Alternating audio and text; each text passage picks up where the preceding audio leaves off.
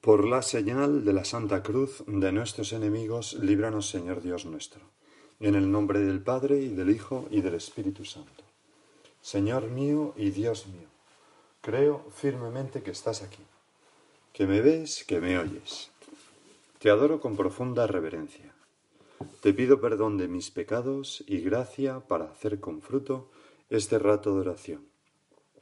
Madre mía Inmaculada, San José, mi Padre y Señor, Ángel de mi guarda, interceded por mí. En la ladera del Monte de los Olivos, allá en Jerusalén, hay una pequeña iglesia construida por el arquitecto italiano Antonio Barluzzi en 1930 sobre los restos de una iglesia más antigua, bizantina, de la que se conservan todavía algunos mosaicos sobre el pavimento de la iglesia actual, y esa iglesia bizantina era del siglo VII. Antes de esa iglesia había, al parecer, pues otra iglesita más pequeña en honor a Santa Ana. En fin, que es un momento, es un lugar de culto pues inmemorial, ¿no? Y esa iglesita se conoce como la Dominus Flevit. El Señor lloró en latín, porque conmemora precisamente el momento en que describe el Evangelio de hoy, en el que el Señor llora al ver a Jerusalén. Por eso la iglesia tiene forma de lágrima y el retablo del altar mayor pues es un ventanal enorme desde el que se ve perfectamente Jerusalén, desde el mismo sitio en el que el Señor se conmovió al ver Jerusalén. Se ve Jerusalén, la esplanada del templo, el templo ya no está, pero se ve la esplanada. Y conmemora, como digo, el suceso del Evangelio que leemos hoy en la misa. En aquel tiempo, dice Lucas, al acercarse Jesús a Jerusalén y ver la ciudad, lloró sobre ella, mientras decía, Si reconocieras tú también en este día lo que conduce a la paz, pero ahora está escondido a tus ojos.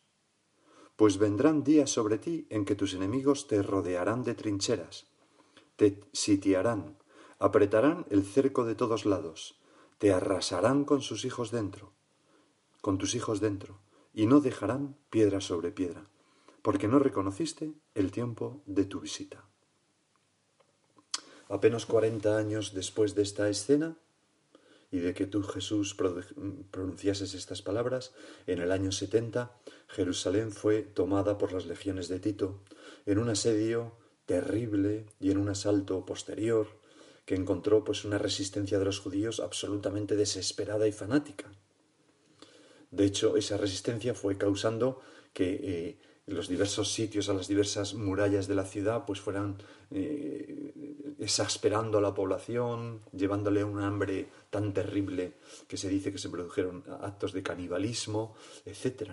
Y, y al final, pues la mayoría de los habitantes de Jerusalén murió o fueron vendidos como esclavos y la ciudad fue literalmente arrasada y lo mismo gran parte de Judea. Es decir, que estas palabras proféticas de nuestro Señor se cumplieron a la letra cuarenta años después. Y todo porque no reconociste el tiempo de tu visita. Quizás si Jerusalén hubiera reconocido a Jesús, en Jesús el Mesías, como aquel domingo de ramos, si no lo hubieran crucificado, si hubiera calado en ellos el mensaje de paz y de amor que el Señor traía, si mm, hubieran renunciado pues a, ese orgullo fanático de pueblo superior, etcétera, etcétera. Y, con esto no, no, quiero decir que, ni mucho menos que, que, los, judíos, sean un pueblo mm, peor que otros pueblos. En absoluto son el pueblo elegido. Los judíos son la raza de nuestro Señor Jesucristo y de la Virgen María. ¿Cómo no los vamos a amar profundamente? Y se nota que son el pueblo elegido en tantas cosas, tantas dotes y condiciones como tienen, ¿verdad? No, no es, no es criticar ni mucho menos a los judíos que son nuestros hermanos mayores. Lo que quiero decir es que si, si, si el pueblo judío se hubiera abierto a la buena nueva, ¿quién sabe lo que hubiera pasado? Quizás mm, no hubieran sido arrasados por las legiones de, Tito, sin duda. Quizás el imperio romano se hubiera convertido antes, sin necesidad de tantos mártires, etcétera, etcétera. Pero ¿qué pasó? Te sitiarán, apretarán el cerco por todos lados, te arrasarán con tus hijos dentro y no dejarán piedra sobre piedra, porque no reconociste el tiempo de tu visita, que la visita de Dios. Bueno, Señor, así lloras tú cuando yo no reconozco el tiempo de tu visita. Así lloras tú cuando envías tu Espíritu Santo sobre mí y yo lo rechazo. Así lloras tú cuando me ofreces el sacramento del perdón y yo no acudo a él. Así lloras tú cuando te haces pan sobre las manos del sacerdote en el altar para ser repartido entre los cristianos debidamente dispuestos y yo me conformo con ver la misa en televisión. Así lloras tú cuando ves que mis pecados van a ser causa de mi infelicidad y de la infelicidad de otras personas, sobre todo esto último porque el pecado es el verdadero enemigo. Los judíos todavía se lamentan con un ayuno anual en la festividad del Tisha eh, de, este, de esta destrucción del templo. Una destrucción que aparece reflejada en una de las escenas del arco de Tito que se conserva en pie en Roma todavía, y que celebra y representa ese saqueo de Jerusalén y del templo. Fue la destrucción del segundo templo. Ya no hubo más templos después. Pero, además de estas cosas que hemos meditado contigo ahora, Señor, yo me quiero fijar en este llanto tuyo.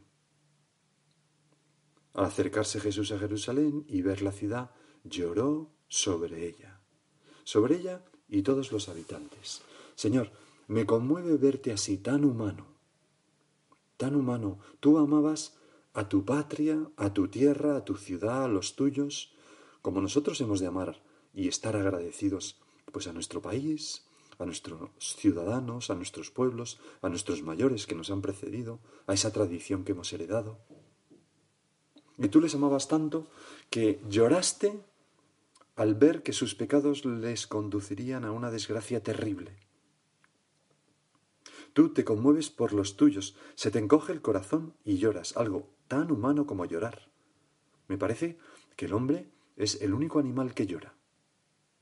Dicen que las hienas se ríen, pero no es verdad, también el hombre es el animal que, que ríe, ¿no? Quizás algún animal, cuando le entra algo en el ojo, pues llora, evidentemente, porque es una cosa fisiológica, ¿no? Pero me refiero conectado con una emoción. Pues, ¿qué harás tú cuando me miras y me ves eso encerrado en mi? En mi pecado? ¿Cómo llorarás por mí? Jesús llorando. ¿Cuántas gracias tenemos que dar por este Jesús bendito nuestro, Dios y hombre verdadero?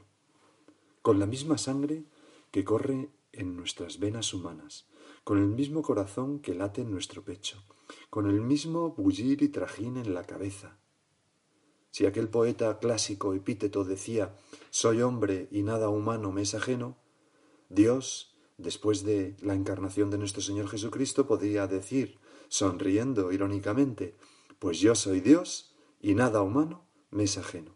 Nada humano porque lo ha asumido totalmente. Señor, qué fácil se nos hace quererte porque tienes un cuerpo, un corazón, unos sentimientos, eres como nosotros. Qué fácil es quererte y qué fácil sentirte, sentirnos queridos por ti. Otras religiones lo tienen mucho más difícil. En una de las primeras meditaciones conté aquello que cuenta un gran teólogo y cardenal, Charles Meller, ¿no? de la Iglesia Católica. Colaboró mucho en el concilio y tiene un libro que se llama Sabiduría griega y paradoja cristiana. Y ahí hace pues diversas comparaciones, ¿verdad?, entre, entre los griegos y, la, religión griega y la religión cristiana. Y para, para ejemplificar una de esas diferencias, pues toma el diálogo de Hipólito Coronado. Allí el héroe, que es Hipólito, está moribundo eh, porque ha sido herido en una cacería y está llevado por sus compañeros de caza entre gemidos, cuando de repente se presenta la diosa Artemis, a quien el héroe Hipólito se había consagrado, y se establece este diálogo dice Hipólito. ¿Qué es esto? Oh perfume de aliento, porque los dioses griegos estaban perfumados con olor a ambrosía, ¿verdad? Oh perfume de aliento, en mi aflicción lo he percibido, mi cuerpo se ha aliviado. ¿Está en estos lugares ella, la diosa Artemis? Responde ella, Sí, desdichado, aquí está tu amada diosa. Oh señora, ¿ves el miserable estado en que me encuentro? Sí, veo, mas a mis ojos está vedado el llanto. Así eran los dioses griegos, ¿no? Dioses del Olimpo, lejanos, no se mezclaban en las cosas humanas, no tenían ese tipo de sentimientos. Y Charles Meller comenta, un dios griego no puede llorar. Hipólito obtuvo una mirada, unas palabras, mas no alcanzó ni una sola lágrima, porque los dioses griegos jamás amaron lo feo, lo deforme. Cristo, en cambio, lloró por Lázaro. Jesús, agonizante, lloró por los desvalidos. Y este Jesús, que contempla Jerusalén apenas unos días antes de su pasión, llora por todas aquellas gentes que van a ser arrasadas. Qué maravilla, cuánto nos quiere Dios como para llorar por nosotros. Nuestro Dios es un Dios que tiene cuerpo, corazón y sentimientos, y es tan fácil quererle, repito, es imposible conocerle y no amarle. Si ya en esta tierra es tan difícil a las personas buenas no encariñarse con ellas, pues cuánto, ¿cómo será nuestro Señor? ¿Cómo eres, Señor? ¿Cómo eres? San José María decía en una oración personal, son notas, ¿no? Suyas, Señor, que mis hijos te miren y te busquen y te amen. Señor, que yo te busque, que te mire, que te ame. Porque quien busca y encuentra a Jesús, es imposible que no le ame. Y es imposible que no quiera ser como tú, Señor. Señor, que yo vea con tus ojos, que yo hable con tus palabras, que yo escuche con tus oídos, que yo trabaje con tus manos, que yo quiera con tu voluntad, que yo ame con tu corazón, que yo discurra con tu inteligencia, que tú vivas en mí, Señor que yo me identifique contigo, que eres el modelo de todo hombre, de todo ser humano. Hace poco un amigo, estuvimos una vez hablando y él me contaba pues que le había gustado pensar que él tenía que ser como un transmisor de la gracia de Dios, del amor de Dios por su mujer y por sus hijos, y tenía que ser pues un difusor en su vida y no ser aislante de esa gracia de Dios que corría por él. Y entonces le expliqué que San José María le gustaba ejemplificar esa misma idea con un, y recordársela a sí mismo que tenía que ser un buen transmisor de la gracia de Dios, mm, con un usaba como pisapapeles pues un aislador de esos de los cables eléctricos que son como un como un tocho de cristal muy gordo, ¿no? Con forma así un poco de como de, de, vaso o de, o de copa invertida, ¿no? Y entonces el otro día, ayer o antes de ayer, me mandó una foto donde se ve que ha conseguido uno, porque le gustó, para tenerlo encima de la mesa y despertarle en su conciencia la, la obligación o la necesidad de no ser como ese aislador, sino ser buenos transmisores. Pues, Señor, que yo vea con tus ojos, que yo hable con tus palabras, que yo escuche con tus oídos, que yo trabaje con tus manos, que yo quiera con tu voluntad, que yo ame con tu corazón, que yo discurra con tu inteligencia. ¿Por qué puedo decir esto? Porque podemos conocer los ojos del Señor, sus palabras, su modo de oír, sus manos, su voluntad, su corazón, su inteligencia. La tenemos, los tenemos plasmados en tantos hechos y en tantas palabras del Santo Evangelio. Y vemos lo que hace Dios mirando la Eucaristía. El Señor se queda ahí, disponible por amor Qué bueno es nuestro Señor Jesucristo. Juan Pablo II, San Juan Pablo II, en aquella ocasión que fue a decir su primer discurso en la ONU, uno de sus consejeros le recomendó, quizás, habiendo tanta gente de otras religiones, no convenga hablar de Jesucristo. Y él respondió, si no hablo de Jesucristo, no voy. Total, que fue y no paró de hablar de nuestro Señor Jesucristo y recibió una ovación cerrada que duró varios minutos. La gente quiere oír de ti, Señor, perfecto Dios y perfecto hombre, porque tú eres la buena nueva, porque quiere oír que tenemos un Dios que se ha hecho hombre y llora por nosotros. Decía aquel padre de la iglesia, impasibilis es Deus et not incompasibilis. O sea, Dios es impasible, no puede padecer, pero sí puede compadecerse de nosotros y llorar. Tenemos que anunciar este mensaje a todo el mundo. Jesucristo está vivo y te quiere y llora por ti. Llora por ti. Particularmente lo podemos ver en la cruz. Ahí ese llanto tuyo, Señor, se transforma en, sacrificio por mí, en amor que, que, se deja maltratar por amor a mí. Por eso, como gusta leer aquellas palabras de, del poeta español, ¿no? No me mueve mi Dios para quererte el cielo que me tienes prometido, ni me mueve el infierno tan temido para dejar por eso de ofenderte. Tú me mueves, Señor, Perfecto Dios y perfecto hombre, ¿verdad? Tú me mueves, Señor. Muéveme el verte clavado en una cruz y escarnecido. Muéveme ver tu cuerpo tan herido. Muéveme tus afrentas y tu muerte. Muéveme, en fin, tu amor. Y en tal manera que aunque no hubiera cielo, yo te amara. Y aunque no hubiera infierno, te temiera. Porque Jesucristo tiene un corazón impresionante y es un hombre con nosotros, como nosotros. Se puede tener una amistad profundísima con Él. Se puede caer enamorado de Él. No me tienes que dar porque te quiera, pues aunque lo que espero no esperara, lo mismo que te quiero, te quisiera. Concluyen esos versos. Verdaderamente, contemplar la humanidad de nuestro Señor en la cruz es una de las cosas que más enamora. Una de las cosas que más mueve a amar y corresponder a nuestro Señor. Él haciendo eso por mí y yo tan cutre con Él, tan cicatero para entregarle las cosas que me pide. Otro poeta, Bartolomé Llorens, mucho más reciente, escribía estos otros versos. Ser tu Cristo y Jesús, oh Jesucristo, hombre Dios por las alas de tu verbo, y consumirme en el dolor acerbo de la pasión sangrienta en que te he visto.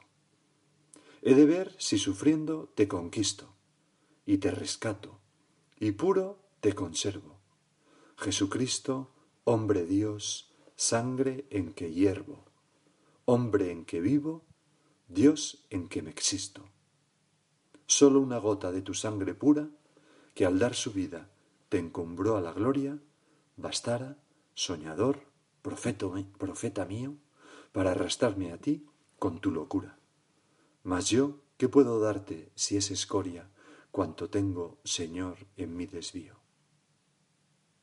Es la voz del poeta que, que, se conmueve ante, ante el amor de Jesús por nosotros, el amor humano de Jesús por nosotros, el amor de un Dios que llora de, de compasión por nosotros.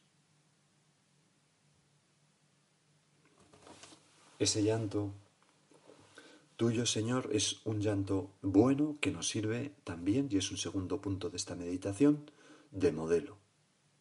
Es parte de ese llanto al que te referiste con aquella bienaventuranza que reflejaba tu corazón. Bienaventurados los que lloran, porque serán consolados. Nosotros, Señor, te pedimos mm, aprender a llorar de compasión por los demás. Señor, que cuando yo vea que una persona a mi alrededor hace algo malo,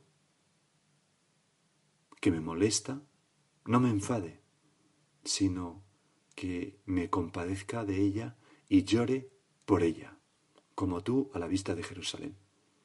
Eso es tener un buen corazón. Que yo no cambie esa compasión estupenda por una agresividad, o por un fastidio, o por una impaciencia, que yo sea como tú, Señor. En una misa celebrada por la mañana y transmitida en vivo en la capilla de la Casa de Santa Marta el 29 de marzo de 2020, en pleno confinamiento de la pandemia, era entonces el quinto domingo de Cuaresma, el Papa Francisco dijo unas palabras que ahora te voy a repetir porque pienso que nos pueden servir para ilustrar esta idea que estamos hablando de ser compasivos, de llorar con los que lloran, de ser empáticos, de compadecernos de, los sufrimientos de los demás. no ser indiferentes, no ser frívolos, no pasar por encima. Una compasión que nos puede llevar a rezar, a consolar, a acompañar, etcétera, ¿verdad? Y a no quejarnos. Y a no quejarnos, porque tanta gente sufre mucho más que nosotros. El Papa Francisco en aquella misa pedía especialmente por las personas que sufrían a causa de la pandemia del coronavirus y decía, pienso en tanta gente que llora, gente aislada, gente en cuarentena, los ancianos solos, personas hospitalizadas y personas en terapia, padres que ven que porque no hay el salario, no podrán alimentar a sus hijos. Y esto pues hacemos sufrir mucho, ¿verdad? Mucha gente llora. Nosotros también, desde nuestro corazón. Los acompañamos y no nos hará daño llorar un poco con el llanto del Señor por todo su pueblo. Pues te, animo a, hacer esto, ¿no? muchas veces en nuestra oración decís, Señor, pobre gente, Señor, pobre amigo, Señor, pobre es esta familia, Señor, qué mal lo estarán pasando esta gente que han tenido que cerrar por culpa de esto. Hoy, ante un mundo que sufre tanto, ante tanta gente que sufre las consecuencias de esta pandemia, me pregunto, decía el Papa, ¿soy capaz de llorar como seguramente lo habría hecho Jesús y lo hace ahora? ¿Mi corazón se parece al de Jesús? ¿Y si es demasiado duro, aunque soy capaz de hablar, de hacer el bien, de ayudar, pero mi corazón no entra, no soy capaz de llorar, de pedir esta gracia al Señor? Señor, que yo llore contigo, que llore con tu pueblo que en este momento sufre. Muchos lloran hoy, y nosotros desde este altar, desde este sacrificio de Jesús, de Jesús que no se avergonzó de llorar, pedimos la gracia de llorar, que hoy sea para todos nosotros como el domingo del llanto, decía. No, no se trata de, de ponerse tristes, ni mucho menos. Se trata de, de, de ser compasivos con los sufrimientos de tantas personas. A nuestra Madre la Virgen le pedimos que nos dé un corazón así. Y ahora sigue tú por tu cuenta.